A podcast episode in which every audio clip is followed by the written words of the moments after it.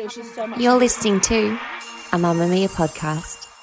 Mamamia acknowledges the traditional owners of the lands we record this podcast on, the Gadigal people of the Eora Nation, as well as the Wonnarua and the Gamilaroi people. We pay our respects to their elders, past and present, and extend that respect to all Aboriginal and Torres Strait Islander cultures. Move by Mamamia is the exercise app for anybody, anywhere.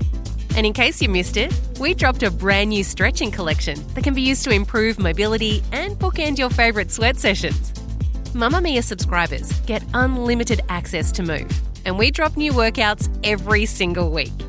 If you're on the hunt for movement that makes you feel good, head to move.mamamia.com.au and use the code MOVE10 to get $10 off a yearly subscription.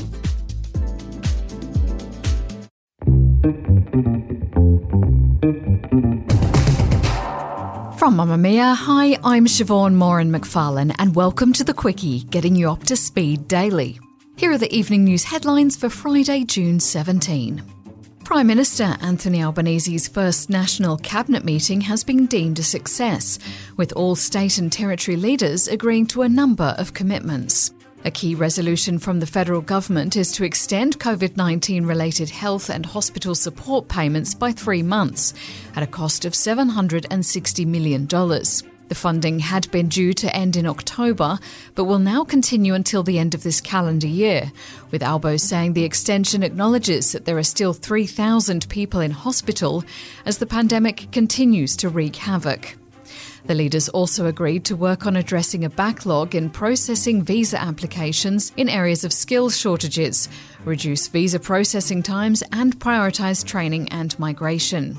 States and territories also expressed their support for the Commonwealth's commitment to progress a referendum to enshrine a First Nations voice to Parliament in the Constitution as a matter of priority. And all leaders affirmed a shared commitment to the new national emissions reduction target of 43% by 2030. National Cabinet will meet again before the October 25 federal Labor budget. Prime Minister Anthony Albanese says he will take advice about whether to accept an invitation from Ukrainian President Volodymyr Zelensky to visit him in the capital, Kyiv. Several world leaders, including French President Emmanuel Macron, have already visited Mr. Zelensky in his war torn homeland in a display of solidarity against the ongoing Russian invasion. But Mr. Albanese says there are a lot of security concerns to take into consideration, and so he will await formal advice before making a decision. He's already scheduled to make a trip to Europe for a NATO summit later this month, as Australia is the largest non NATO contributor giving support to Ukraine. Meanwhile, South Australia's Premier says he is grateful to be the first Premier blacklisted by Vladimir Putin, after a new list of individuals sanctioned by the Russian President was released last night, saying, My government has sought to do a number of things to send a very clear message that the people of South Australia stand firmly with Ukraine, as does every state and territory. Former priest and convicted paedophile Gerald Ridsdale has confessed to another 13 child sex offence charges. The 88 year old is already expected to die in jail, as in 2020 he was given an even longer prison sentence for a dozen rapes and sexual assaults against four victims aged 7 to 16 in the 1970s. The new charges relate to the sexual abuse of two boys in Mortlake in Western Victoria between May 1981 and November 1982. He was going to be eligible for parole later this year, but the judge extended the non parole period until he's 90, saying it seems you knew no boundaries or had any sense of restraint. North Korea has announced a second health emergency, this time referring to it only as an intestinal sickness.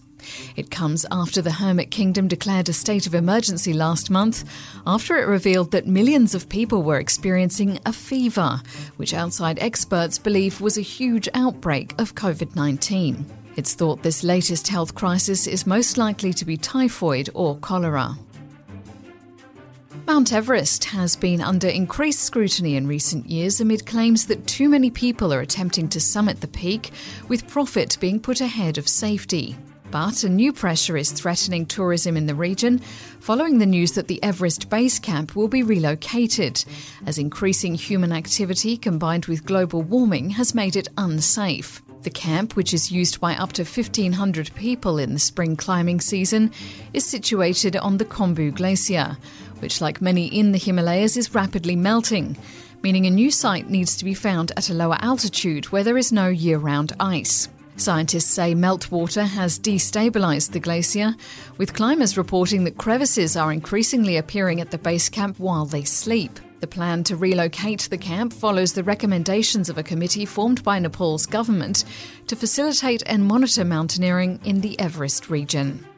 That's your evening news headlines. If you want more from the Quicky, check out today's deep dive on the Mormon mums on TikTok who've exposed the secret world of swingers.